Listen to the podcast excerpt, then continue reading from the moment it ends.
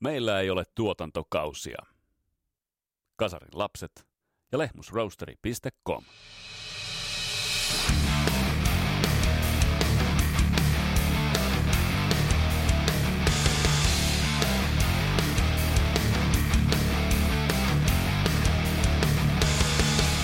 Rock and Roll on tarjonnut meille lukuisia kiehtovia tarinoita ja mysteereitä, ja tässä jaksossa on ehdottomasti käsittelyssä yksi tollanen yli 75 miljoonaa myytyä levyä, silti suuri suuri mysteeri isoille isoille eurooppalaisille yleisöille varsinkin.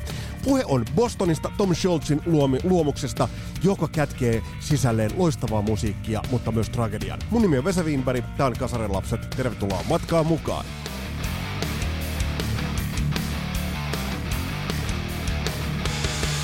Ja tämä podcast pahdetaan kasaan. Kaupallisessa yhteistyössä Suomen parhaan pahtimon Lehmus Roasterin kanssa. Ja koodi on vanha tuttu, uh, sehän kuuluu Rock and Roll Never Dies, ja sen kun näpyttelette sinne ja tilaatte kahvia, kaakaota tai teetä kotiin, niin 15 pinnaa kilahtaa alennusta. Hyvä alennus. Ja olette muuten käynyt tilaamassa. Hienoa kuulla. Hienoa kuulla. Ja mulla edelleen, mulla on se yksi suosikki. Mä oon semmonen fuck-idiootti, että kun mä johonkin jumitun, niin kuten olette varmaan musiikistakin huomannut, että kun mä johonkin jumitun, sit kanssa jumitutaan ja se on totta kai se kanava. Mut hei, ähm, yksi, kaksi ajankohtaista asiaa ja sen jälkeen mennään tämän päivän epistolaan. Tää on itse asiassa semmonen bändi, se, että se on lurkkinut tuolla mun mielen sopukoissa ja unohtunut totaalisesti pitkiksi pitkiksi ajoiksi, kuvastaa tätä bändiä eli Bostonia erittäin hyvin. Äh, Mutta pureudutaan vähän tuohon tarinaan, koska tuossa on niin paljon sellaista ähm, inhimillistä, traagista, mutta myös riemukasta ja loistavaa musiikkia, että se ansaitsee ehdottomasti oman käsittelyn, ja se käsittely on just ja nyt tässä. Mutta on yksi ajankohtainenkin asia, tai mä en oikeastaan tiedä, voidaanko sitä sanoa ajankohtaiseksi asiaksi.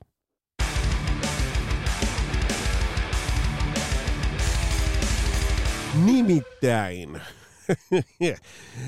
Richie Blackmore on saapunut YouTubeen. Nimittäin 5.7.2022 tätä kuluvaa armon vuotta YouTubeen on tullut video, ensimmäinen video. Ja tää on ihan toden totta. Kari Kilgast, meidän vanha ystävämme, tämän mulle, mulle tossa. Ja mä ajattelin eka, että onko tää joku vitsi. Kun mä ensiksi näin vaan otsikon, että Welcome to the official Richie Blackmore YouTube channel. Mä ajattelin, että nyt tässä on niin paljon sellaista niin kuin kognitiivista resonanssia, että mä en pysty käsittelemään tätä, että mistä tässä on kyse. Mutta mut, mut siis siellä, siellä se niinku blastaa menemään. Siis, ähm, Tämä on vielä niinku hassu, että tämä on, tää on ähm, tosiaan tuonne kanavalle tehty. Hän on pukeutunut mustaan, musta hattu, tuommoinen legendaarinen Rich Blackmore-hattu, mikä hänellä on ollut vuosien saatossa. Lasit vähän silmillä, vähän samalla tavalla kuin meikäläisellä. Tässä aika paljon samanlaiset lukulasit. Ja erittäin no, nasakan, narsakan kuivalla huumorilla höystetystä kertoilee, että mitä tulee tulemaan tänne tulee videoita. Sitten tässä on myös koominen, kun tänne tulee myös uutta musiikkia. En kyllä tiedä, onko sellaista tehty vielä. Ja, ja kun vertaa tätä esimerkiksi hänen vanhan bändikaverinsa David Coverdalein äh, somepresenssiin, niin itse asiassa mun on vaikea sanoa, että kumpa näistä on parempi, kumpa, kumpa huonompi. No ei näitä tarvi järjestykseen laittaakaan, mutta tässä on jotain vaan sellaista, että tämä Richie Blackmoren YouTube-kanava on jotain sellaista, että tätä tätä ehkä internet kollektiivisesti on kaivannut. Toi kamer- kaveri on kameran edessä kuin kalakuivalla maalla, vai onko sittenkin luontevasti? On hyvin vaikeaa sanoa. Ö, ottaa kitarankin käteen siellä. Ei, kun toi on joku maski, minkä ottaa, ottaa vanha pervo ottaa sieltä esille. Ja tää on tagit laitettu tähän Rich Blackmore Rainbow ja Blackmore's Night. Mun mielestä sä otti jossain vaiheessa skidarakin, mutta käykö katsomassa, mitä, mitä olette mieltä, mieltä tästä ja, ja mitä tuolta on vielä kaikki odotettavissa. Mulla ainakin odotusarvot tämän kanavan osalta ovat ihan ihan tapissa. Mutta lähdetään he liukumaan kohti tämän päivän aihetta ja me puhutaan tänään Bostonista. Öö, tiedättekö muuten, että tuottaja Taskinen on todella kova Philadelphia Flyersin fani? Kyllä, kyllä. En tiedä, miksi Bostonista tuli mieleen. Mutta puhutaan Bostonista. Tosiaan yli 75-80 miljoonaa levyä myytynä lukuisia lukuisia mainitekoja, äh, musiikkiteknologian saralla merkittävä, mutta sitten myös äärimmäisen traaginen äh, tausta ja se tarina ja mitä tuolla, tuolla taustalla löytyy. He lähdetään pureutumaan. Mulla on niin paljon tässä kaivettuna tietoa ja dataa, että et tuskin malta odottaa, että pääsen blastaamaan tätä sulle.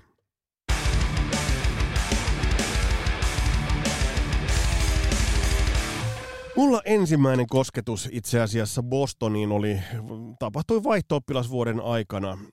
Bändi ei ollut mulle tullut ennen sitä mm, tietoisuuteen tai mun, mun tietoisuuteen ei ollut tullut. Se ehkä nyt tietysti kertoo enemmän sitten meikäläistä kuin, kuin Bostonista, että sen verran Kymin, Kymin perukoilla oli niin pääpuskassa ja, ja bändi ei ollut tullut tunnetuksi.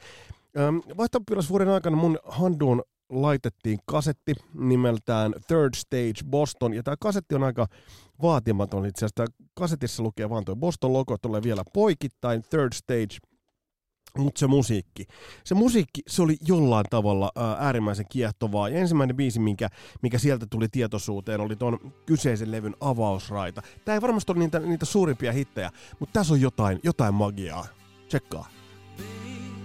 Tämä sitten paljastui bändin kolmannen levyn ähm, avausraidaksi ja suurimmaksi hitiksi Amanda. Mutta tämänkään myötä tämä bändin tarina ei varsinaisesti tullut niin tutuksi, vaikka aloin lueskella tämän kasetin, kun mä avaan tämän kasetin, mulla on tämä edelleen tässä.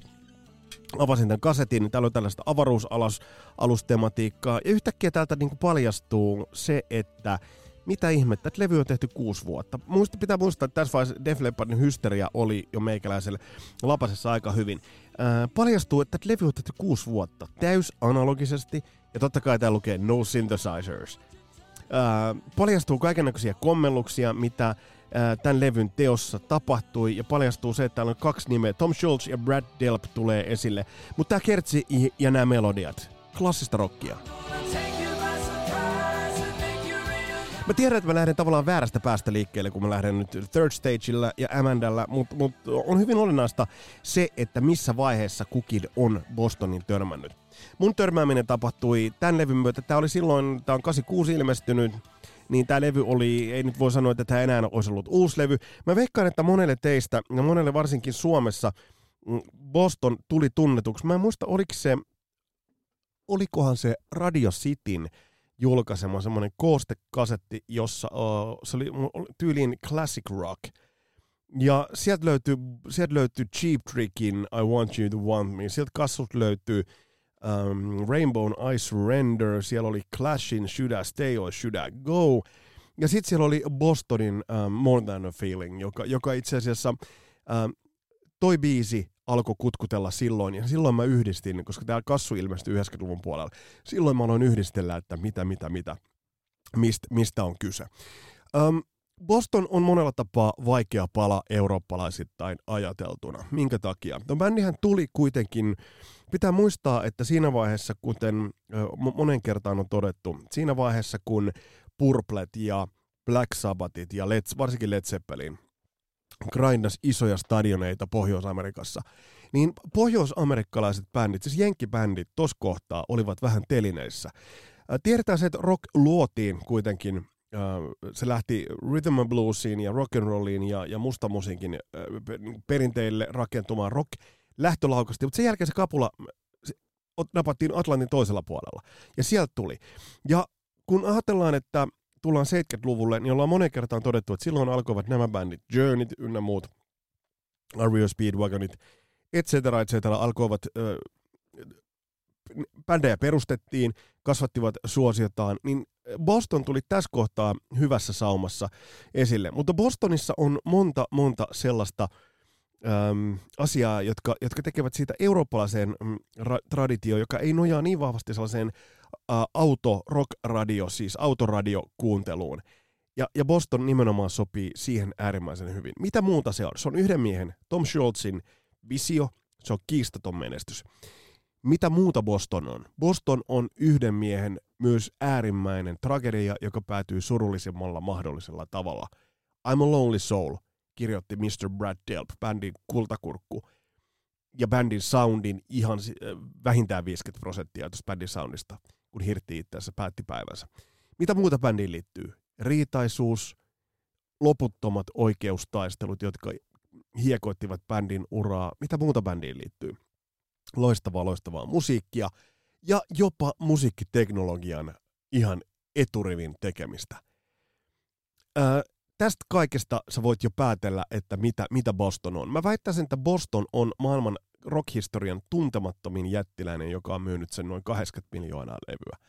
Ja puhutaan myös bändistä, jonka debyyttialbumi Boston oli kaikkien aikojen nopeiten myynyt. En mä tiedä, pitääkö se edelleenkin sitä ennätystä, että se on edelleen kaikkien aikojen nopeiten myynyt debyyttialbumi. Mutta ainakin se on kaikkien aikojen menestyneen debyytti, se oli aina Appetite for Destructionin saakka. Eli tästä saadaan paljon kiinni. Tästä saat kiinni, että miten paljon merkitystasoja Bostonilla on. Lähdetään vähän kahlaamaan tota lävitte, koska tässä on paljon puhuttavaa ja monta, monta mutkaa. Mutta lähdetään mielenkiintoisesta ristiriita, ristiriidasta liikkeelle.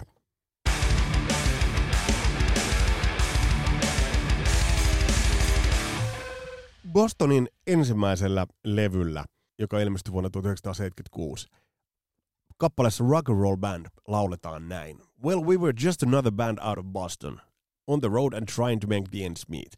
Playing all the bars, sleeping in our cars, and we practiced right out on the, in the street. No, we didn't have much money, we barely made enough to survive. But when we got up on stage and got ready to play, people came alive. Hyvää rocklyrikkaa.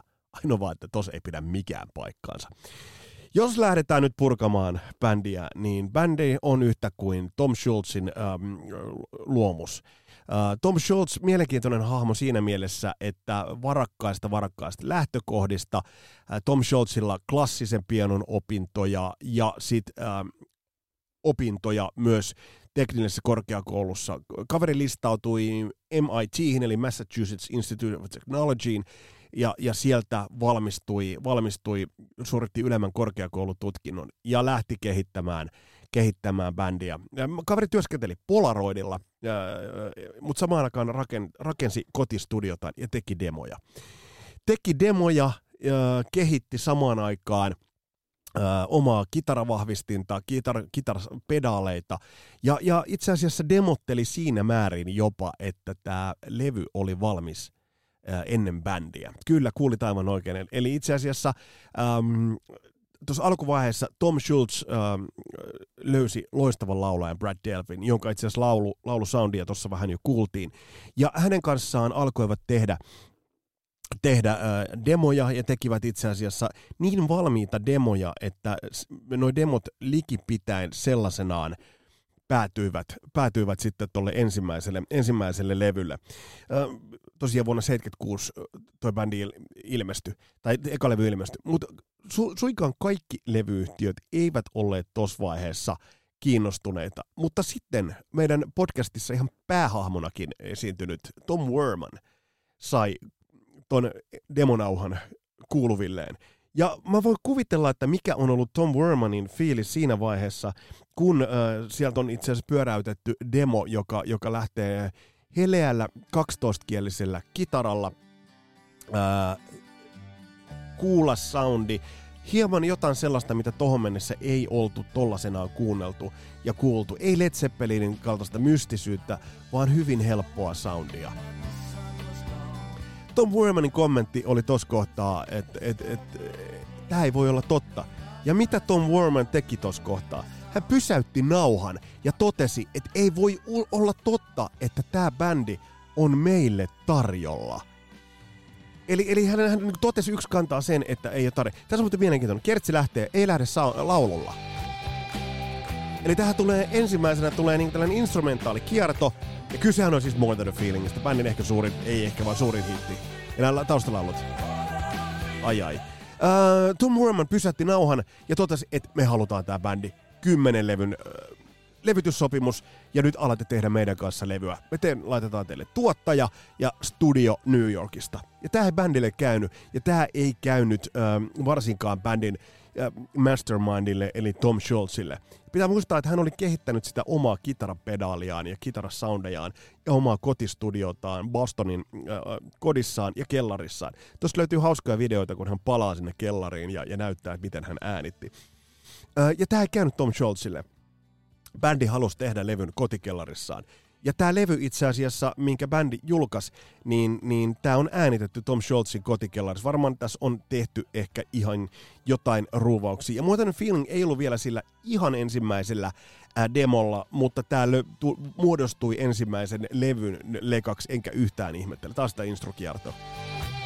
Se on se mielenkiintoista, että bändille ei ollut nimeä tässä vaiheessa. Eli tämä kuvastaa, jos te nyt vertaatte tähän rock and roll bandin äh, noihin lyrikoihin, We're just another band out of Boston.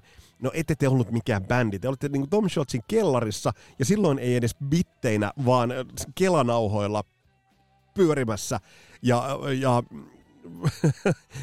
yhden miehen projektina. Mutta nyt pitää tässä kohtaa muistaa, että vaikka Tom Schultz, ja mä voin kuvitella, hän on vaikuttaa hyvin, hyvin haastatteluita, mitä on katsonut, niin hyvin arrogantti. Tästä muuten kuulee sitä hänen kitarasoundiaan, mikä tää on, tää on kertakaikkisen hieno. Ja tässä on makea se, että toi Tom Scholzin soundi ei tule niillä samoilla resepteillä, mi- mistä monen aikalaisen soundit tulivat, vaan nimenomaan tolloin hän lähti jo kehittämään omia laitteitaan, joilla hän soitti. Ja toi on hyvin, hyvin leimallinen soundi. Palataan tarkastelemaan tuota soundia vielä hieman tuonnempana. Mutta siis bändillä ei ollut nimeä tässä vaiheessa. Mm, ei tämä ollut mikään bändi, joka olisi niin kuin Bostonin klubiskenessä keikkaillut ahkerasti ja soittanut keikkoja, vaan tämä oli yhden miehen mm, projekti. Mutta palataan tuohon Tom Scholziin vielä sen verran, että mä voin kuvitella, että äh, tämä on ollut hänen mastermind-luomuksensa. Mutta kun tätä bändiä kuuntelee, ja mitä enemmän tätä kuuntelee, niin yhtä paljon kuin se on Tom Scholzin loistavaa kitarointia, niin se on myös Brad Delpin laulu on tuossa erittäin, erittäin leimallisesti, leimallisesti suuri. Mutta tarkastellaan vähän tot itse asiassa debyyttiä tarkemmin, että millainen levy tosta tuli. Mä oon tot nyt fiilistellyt ja kuunnellut ja saanut tosta kyllä niinku fiiliksiä, mutta siellä on muutamia juttuja, jotka nyt ei ihan lähde uppoamaan. Mutta muistetaan se aika, 70-luvun puolen välin jälkeen aika. Kiss grindaa silloin, mutta Kiss ei ollut niin mainstreamia. Tästä tulee bändi, joka on isosti, isosti mainstreamia. Mutta ongelma on se, että ollaan vielä siellä kotikellarissa ja meillä ei ole edes nimeä tällä bändillä.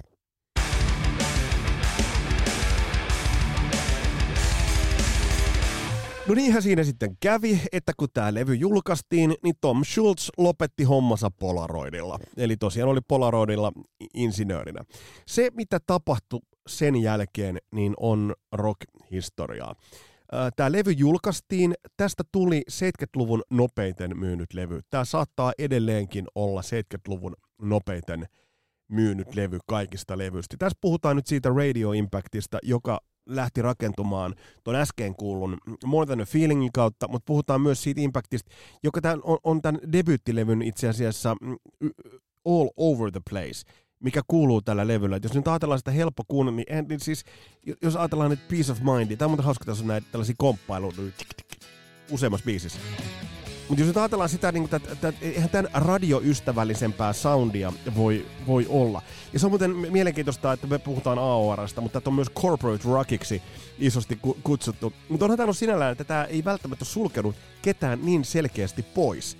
Ää, ja sen sijaan, että on kutsunut todella niin luokseen loistavia biisejä. Mutta mitä tapahtui? Levy julkaistiin ja sitten alkaa iso buzz. Mä muistutan edelleen, bändi ei ollut varsinaisesti oikea bändi. Se ei ollut mikään keikkabändi. Vaikka tuossa biisissä mm, la- lauletaan, että mm, we practiced out in the street ja when we got up on stage. Bändi ei ollut noussut niin kuin lavalle. Kuunnelkaa näitä stemmoja. Lähdetään Brad Delpy tuolla tol- ja sit loistavaa, loistavaa. Ja tä- nyt kuluu uskomaton viimeistelyn taso debyyttialbumilla. Me tiedetään niin monta hienoa debyyttialbumia, mutta me tiedetään myös tosi rupisia ähm, albumeita. Bändi sen jälkeen, kun tämä ensimmäinen levy julkaistiin, niin bändille sanottiin, että nyt pitää keksiä nimi.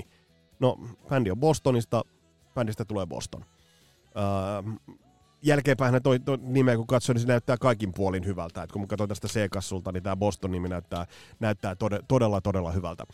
bändi lähti kiertämään stadioneita, isoja keikkapaikkoja Black Sabbathin ja Blue Oyster Cultin kanssa. Ähm, tässä voisi nyt ajatella, että tässä kävi niin, kuten kävi, on käynyt monelle bändille, että Halen lähtee soittamaan lavalta, että lämpäri lähtee soittamaan päänbändien lavalla, mutta kun on katsonut varhaisia live-taltiointeja – Bostonista, niin sen huomaa, että bändi on enemmän hiottu minttiin ja, ja formuunsa nimenomaan treenikämpällä sen sijaan, että bändi olisi, olisi tämmöinen, äh, anteeksi, että et bändi, sen huomaa, että, mitä mä nyt sekoilen, tämä hieno musiikki sekoittaa mua, sen huomaa, että bändi on tuore luomus, sen huomaa, että bändi on tämmöinen studio, treenikämppä, bändi, eikä sellainen, joka olisi, jos nyt verrataan vaikka Van Halenin, joka tuossa samoihin aikoihin touhuilee, niin, niin toki vähän myöhemmin ja vähän eri avuilla, niin Van Halenhän soitti keikkoja keikon perään, monia keikkoja illassa, lukuisia keikkoja viikonlopuissa, bileissä, takapihoilla, siellä täällä, jotta sai sitä keikkavarmuutta. Ja taas tulee muuten hieno eksemplaari kitaroinnista. On tässä muuten mielenkiintoista miettiä, että tämä on jotakuinkin Thin Lizzy touhuili kans samoihin aikoihin. Että siellä on niinku tavallaan oltu samalla astialla. Mutta yhtä kaikki bändi nousi isoon sarjaan.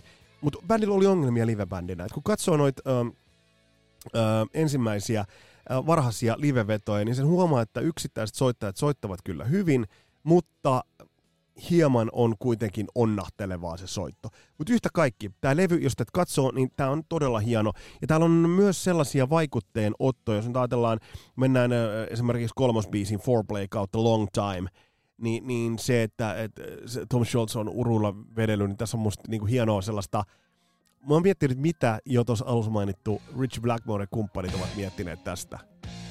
Että on tässä sellainen vähän sellainen purplehtava, vähän, purplehtava äh, sävy. Öö, ja tää on aika happosta. Et jos tää levy olisi enemmänkin tällaista, niin, niin tavallaan voisi ymmärtää, että tästä ei olisi tullut niin iso kaupallista menestystä, mutta kun täällä oli hyviä biisejä, tää ei ollut happosa levy siinä mielessä. Mutta yhtä kaikki, 70-luvun nopeita myyvä levy, öö, myyny debyytti aina vuoteen 2008 saakka, jolloin Appetite for Destruction ylitetään. Ja tämän jälkeen kaikki, taivas on auki, debyyttilevyllä 16-kertaista platinaa. Sitä sopii miettiä. Levy myy yli 16 miljoonaa kappaletta ja ei varmasti myynyt Euroopassa. Levy, josta nyt kuuntelee, niin on hyvin tyypillinen aikalaislevy. Kestoa ei ihan älyttömästi, mikä tietysti ton ajan levyys on helvetin hyvä asia, mutta erittäin solidi levy. Mutta muistetaan se, että tämä aika oli sellaista, että ähm, bändit julkaisivat levyjä todella intensiivisellä tahdilla – esimerkiksi Kiss, siellä oli tietty periodi, että Kiss julkaisi kaksi levyä ää, vuodessa. Ja näin myös Bostonille sanottiin, että kun tämä ensimmäinen levy ilmestyi, niin Bostonille sanottiin levyyhtiön Epikin toimesta ja lämpimästä offiisista sanottiin, että hei, Tom, Brad, kumppanit, me halutaan täältä levy. Edes vuodeksi. Mutta sepä ei mennytkään ihan niin kuin Strömsössä.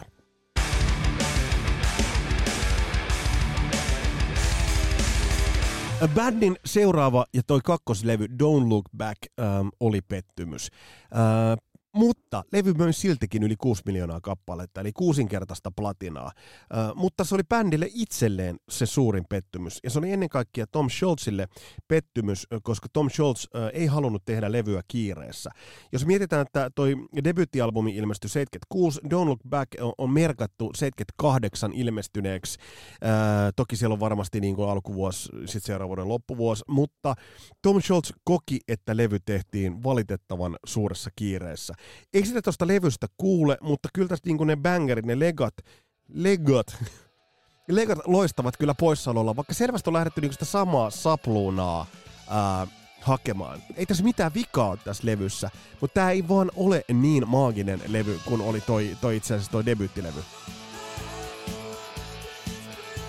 Ja tämä levy edelleen tehty, tehty Tom Scholzin pajas, ja tästä kuulee todella hyvät soundit. Et jos aikalaislevyjä miettii, vuonna 78 tehtyjä levyjä. On tässä huikean hyvät soundit siihen nähden. Öö, mutta mitä tämä sitten poiki? Ja tämä poiki nyt sellaisen elementin, joka on Bostonin uralla hyvin, hyvin itse asiassa elementillinen, eli tästä alkoivat riidat. Tästä alkoivat öö, riidat levyyhtiön kanssa, koska levyyhtiö oli jo kokenut painetta sille, että bändi levyyhtiö haluaisi sen levyjä nopeammalla tahdilla. Tämä ei käynyt Tom Schulzille. Äh, tästä alkoivat äh, vakavat riidat kulisseissa. Tästä alkoivat lakijutut ja alettiin riidellä rahasta. Tom Schulz ilmoitti, että hän haluaa tehdä seuraavan levyn ajan kanssa. Levylafka halusi nopeamman tahdin. Levylafka halusi 70-lukulaisen tahdin. Toinen ongelma, mikä bändille ui tässä kohtaa, niin on se, että bändi ei viihtynyt lavalla lainkaan. Bändi ei viihtynyt kiertueellaan. Äh, Brad Delp, jolta löytyy hyvin harvoja haastatteluja, on jopa kuvailut äh, tuon kakkoslevyn aikaista, aikaista rundaamista äh, ja omia fiiliksiä, että I was drained and demoralized. Bändi ei tosiaan viihtynyt missään vaiheessa lavanka, lavalla ja he halusivat tehdä sen seuraavan levyn ajan kanssa, mutta tämähän oli myrkkyä. Öö, no tästä mentiin tilanteeseen, että managerin, levyn, bändin musiikilliset oikeudet päätyivät managerille, ja tämä haastoi bändin oikeuteen. Toisaalta levylafka hoputtaa Tom Schultzia nopeampaan julkaisutahtia tuloksetta, ja jälleen mennään uuteen oikeuskeissiin, öö, ja, ja todetaan muun muassa, että Tom Schultz on yhteistyökyvytön.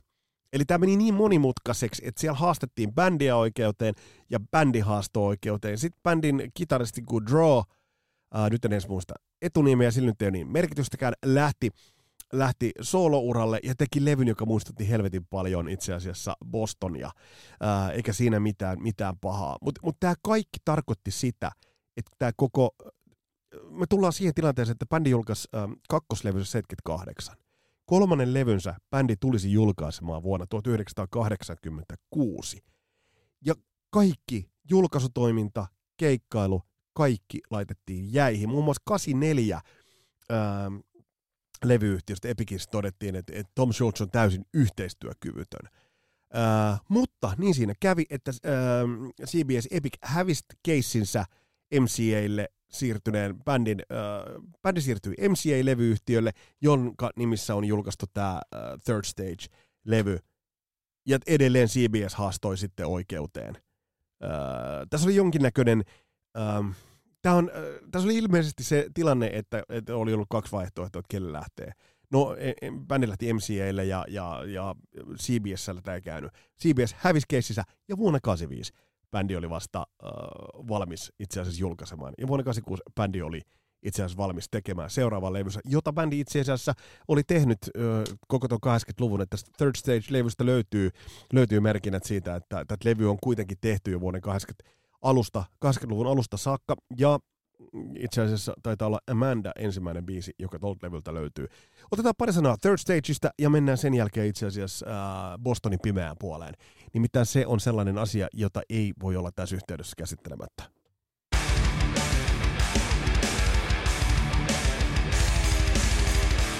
Third Stage on mielenkiintoinen levy monellakin tapaa. Mega tuotettu, pitkällä pitkällä aikavälillä tehty. Levyltä löytyy analogista kikkailua äärimmille vietynä, joka tuntuu tällä hetkellä jopa aika koomiselta. Tässä on The Launch-biisi, jossa on tehty jostain Hammond-synasta – synalla tehty sellainen ikään kuin tällaisen NASA-tyyppisen raketin lähtö. Ja sitten täällä no, Notesissa on, että pitäkää tavaroista kiinni, että täältä se tuntuu, että on Hammodella tehty. Notesissa korostetaan erilaisia asioita, muun muassa sitä, että, että, että bändin kaikki muusikot ovat kasvissyöjiä, ja sitä, että täällä ei ole syntetisaattoreita käytetty missään, missään vaiheessa. Tämä on siinä mielessä mielenkiintoinen, että, että, että tämä levy, tämä myy yli neljä miljoonaa kappaletta, mutta mut, niin jos nyt ajatellaan, että se oli niin, edeltävä myy 6 miljoonaa, sitä edeltävä 16 miljoonaa, niin, niin nämä on nykyään aika huikeita, huikeita lukuja, mutta näihin ei enää välttämättä millään enää päästä. Ja tämä levy on soittivat muun muassa keikoilla tätä koko levyä, ja tämä on vähän sellainen temaattinen, erittäin hieno levy, erittäin hieno levy, ja edelleen mun on pakko sanoa, että tämä on mulle ihan selkeä suosikki näistä Bostonin levyistä. Ehkä se voi johtua vain siitä faktisesta syystä, että niin kuin ollaan huomattu, että se levy, mikä sulle ensimmäisenä kolahtaa, niin se helposti muodostuu rakkaimmaksi levyksi. Se on ihan inhimillistä. Mutta jos nyt ei ole Boston tuttu, niin otappa, otappa vaikka haltuun Bostonia itse asiassa, tätä Third Stage-levyä. Täällä on esimerkiksi ne laulustemmat, niin, niin ei, ei näitä Brad Delpin niinku, näitä näit, öö, näitä stemmoja ei voi vaan kuin ihastella. Tsekatkaa. Tää on niin sokerista ja tää on niin polished, mutta tää on vaan niin helvetin hyvin tehty. 10 kappaletta, 36 minuuttia, 32 sekkaa tota on vaan pakko rakastaa. Ota tää levy tsekkaukseen. Mutta itse asiassa öö, tässä on myös mielenkiintoista se, että öö, tämä levy on tavallaan myös kirittäjä. Voidaan ajatella, että tämä on ollut kirittäjä jopa Def Leppardille joka tuohon samaan aikaan on tehnyt hysteriaa. Ja mua, niin jollain tavalla, jos mä tapaisin, jos mä pääsisin istumaan paintille Joe Elliotin kanssa, niin, niin mä kysyisin, että mitä te ajattelitte siinä vaiheessa, kun Third Stage tuli, ja millainen vaikutin teille oli se, mitä Boston teki. En tiedä, menee ja tiedä, mutta Def Leppardin ja Bostonin soundeissa on tiettyjä yhtymäkohtia. Tosiaan yli neljä miljoonaa levyä myyty. Ja tämän levyn aikana itse asiassa äh, jo aikaisemmin äh, Tom Schultz oli kehitt- perustanut oman musiikin kehit- kehitysyhtiönsä. Ja tämä on mun mielestä semmoinen, mikä, mikä kannattaa ehdottomasti noterata. Itse asiassa Tom Schultz kehitti oman äh, kitaravahvistin äh, mallistonsa Rockman nimellä. Tästä löytyy upeita, upeita YouTube-videota, ihan, ihan moderneja YouTube-videota.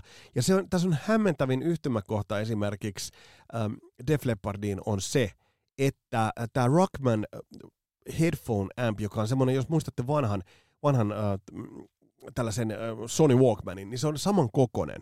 Ja sit sillä vahvisti, sillä kyseisellä pienellä taskuvahvistimella on soitettu likipitäen kaikki Def Lepparin hysterian kitarat. Kyllä. Eli likipitäen kaikki hysterian kitarat on soitettu tuolla vahvistamalla. Ja tuosta muodostui jo hyvin varhaisessa vaiheessa, jo noihin aikoihin, tuosta muodostui semmoinen käsite, että et, et, tavallaan se rockman soundi. Ja mä muistan, että tuosta rockmanista olisi puhuttu jo ennen itse asiassa, kun, kun tiedettiin puhua Bostonista. Eli se kertoo sitä, että toi kikotin, minkä hän valmisti, niin siitä vaan, siitä vaan itse asiassa tuli aika, aika niin kuin merkityksellinen. Ja tästä löytyy itse asiassa, mä epäilin itse sitä hyvin pitkään, että voiko tämä pitää paikkansa, se, että täällä olisi soitettu hysterian kitaroita, mutta tästä löytyy kyllä mainintoja erinäisistä videoista, löytyy myös vahvistusta sille, että täällä on soitettu noita hysterian, hysterian kitaroita. Ja tähän tuli koko muukin mallisto, eli tuli paljon muitakin, muitakin kitaravahvistimia, bassovahvistimia, mutta tämä nimenomaan tämä Rockman Headphone Amp, joka ei ole missään nimessä edes tarkoitettu tällaiseen käyttöön. Ei sitä ole tarkoitettu mihinkään käyttöön. Mutta siinä on vaan niin järjettömän hyvä, hyvä soundi, leimallinen semmoinen hyvä kasarisoundi, että mä en yhtään ihmettele, että sitä, sitä on käytetty. Öö, vaikkapa nyt sitten hysterian äänityksissä. Ja toi on semmoinen, että tot, nykyään on vaikea löytää, että mä oon itse yrittänyt etsiä, että löytyykö sitä Rockmania, niin sitten löytyy aika, aika suolasilla hinnoilla tai jopa ihan osina. Eli, eli se on sen verran haluttu, halutuksi purkiksi muodostunut, mutta, mutta se soundi, sitä löytyy totta kai Bostonin koko tuotanto, ja toi alun perin tehtiinkin sellaiseen tarkoitukseen, että sillä voidaan niin kuin toisintaa, sillä voidaan toisintaa se Bostonin leimallinen kitarasoundi, josta Boston on, ja Tom Schultz on tullut tunnetuksi, mutta sitten sillä, sillä voidaan, ja tästä löytyy itse asiassa tämmöinen videopätkä, tämmöinen, hetkonen, mikä tämä kanava nyt onkaan, RJ Ronquillo, niin, niin. Testaa tässä. Ja, ja tää on hyvä, tää tulee suoraan tästä videosta. That's exceptionally clean. Ja kuunnelkaas, kun soittaa kohta vähän. 80s. Kauri Nirmi on tuossa videossa helvetin hyvä. Eli tuo on siis tosiaan semmoinen korvalapustereon kokoinen kikotin, jolla soitettiin, soitettiin hysterian kitarat. Ja, ja toi todella, todella nätti soundi on. Ja tosi pieni semmoinen analogipurkki. Mun on pakko saa. Mun on pakko saa tommonen laita. Eli Third Stage liittyy paljon musiikillista hienoutta. Olisi voinut ajatella, että tuossa kohtaa bändin ura lähtisi liitoon. Olisi voinut kuvitella, että, että tuossa kohtaa Boston palaa raiteilleen, vanha isäntä tulee taloon ja näyttää kaikille, että miten hommat hoidetaan. Mutta ei. Täs, tästä lähtee liikkeelle tragedia, joka päättyy surullisesti ja avataan vähän, että mistä, mistä siinä on kyse.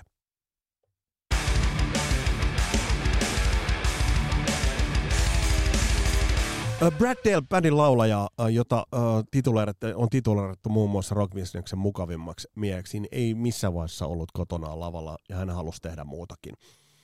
Liittyi muun muassa entisen Boston-kitaristin bändiin ja tässä kohtaa Tom Schultzin ja hänen välit voidaan kuvitella, että siellä se hierto, hierto alkoi, alkoi tosi vahvasti. Tom Schultzin on täytynyt tietää, että Brad Delp vokalistina on yhtä kuin Bostonin soundi samaan aikaan, jos sä kehität itse tuollaista signature-kitaravahvistinta, niin se sua itseäsi vähän ehkä saattaa syödä. Brad Delp lähti bändistä, mutta sitten va- palasi takaisin. Ja tässä on se yin ja yang, tässä on se, se, se asetelma. Vahva ähm, Tom Schultz, jonka visio, kitaristin visio tämä on, ja sitten Brad Delp, kiltti, suloinen sielu, jolla henkilökohtaisia ongelmia ja myös perhessään ongelmia.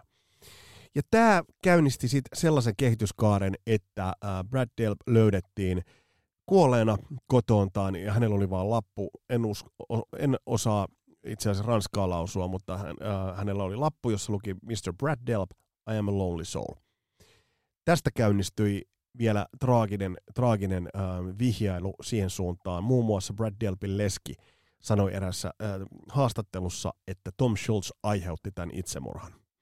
Ja tästä tullaan, tullaan siihen, tästä löytyy useita viittauksia löytyy siitä, että et, et miten ähm, Tom Schultz halus, äh, halusi, hän halusi viedä Bostonia eteenpäin ja tiedetään, että Brad Delpillä oli ongelmia, mielenterveysongelmia ja muutakin, niin, niin, niin ei tässä tarvi mitään edes kummempaa salaliittoteoriaa tähän vetää, että et, et, et, voidaan kuvitella, että Tom Schultz on pitänyt Brad Delpia otteessaan. Ja sitten sit kun Brad Delpin leski sanoi tämän sitten, sitten ääneen haastattelussa, niin mitä tästä sitten tapahtuu, tapahtuu todelliseen Boston tyyliin. Tom Schultz haastoi oikeuteen sekä lehden että lesken. Eli traaginen tarina sinällään. Hienon musiikin takaa löytyy tra- tragedia. Bändi taitaa edelleenkin keikkailla. Totta kai se keikkailee edelleen. Bändin laulajana piipahti hetken aikaa jopa äh, Striperin Michael Sweet. Mä katsoin jonkun pätkän, kun se veti More Than Feeling, ja kun tiedetään Michael Sweet vahvaksi laulajaksi, niin mä tiedän, miten se piipitti sen niin, kuin niin onnettomasti. Tai sitten se kertoo vaan siitä, miten upeasti itse asiassa uh, Brad Delp sen lauloi. Tsekatkaa Rick Beaton hieno video, missä hän analysoi More Than a Feeling kappaleen Rick Beato tyyliin. Um, mä jossain vaiheessa voisin kokeilla tehdä tuollaista niin yhden biisin purkua heittäkää ehdotuksia noista biiseistä, niin se Rick Beaton videosta näkee niin hienosti sen, että, että, että miten simppeli pop-kappale sen takana on, mitä kaikkea sieltä löytyy. Tätä kaikkea on Boston. Um, jos lähdet bändistä ottamaan otetta, niin, niin Spotify löytyy ihan hyvä se peruslista sieltä. Rallatat sitä eteenpäin. Ja bändi on tehnyt hyvin vähän levyä. Teki sitten, oliko 94 Walk On ja jotain ihme MP3 bändi löytyi ja tällaista, mutta bändit kannattaa muistaa bändin kolme levyä. Ja vielä jos järjestyksessä muistetaan, ja jos multa kysytään, Third Stage, äh, debyytti ja Don't Look Back. Noilla pääset hienon, hienon amerikkalaisen soundin äh, äärelle, jossa on myös paljon nyansseja, jossa on myös paljon elämää ja siellä on myös paljon tragediaa. Tässä oli tämänkertainen jakso.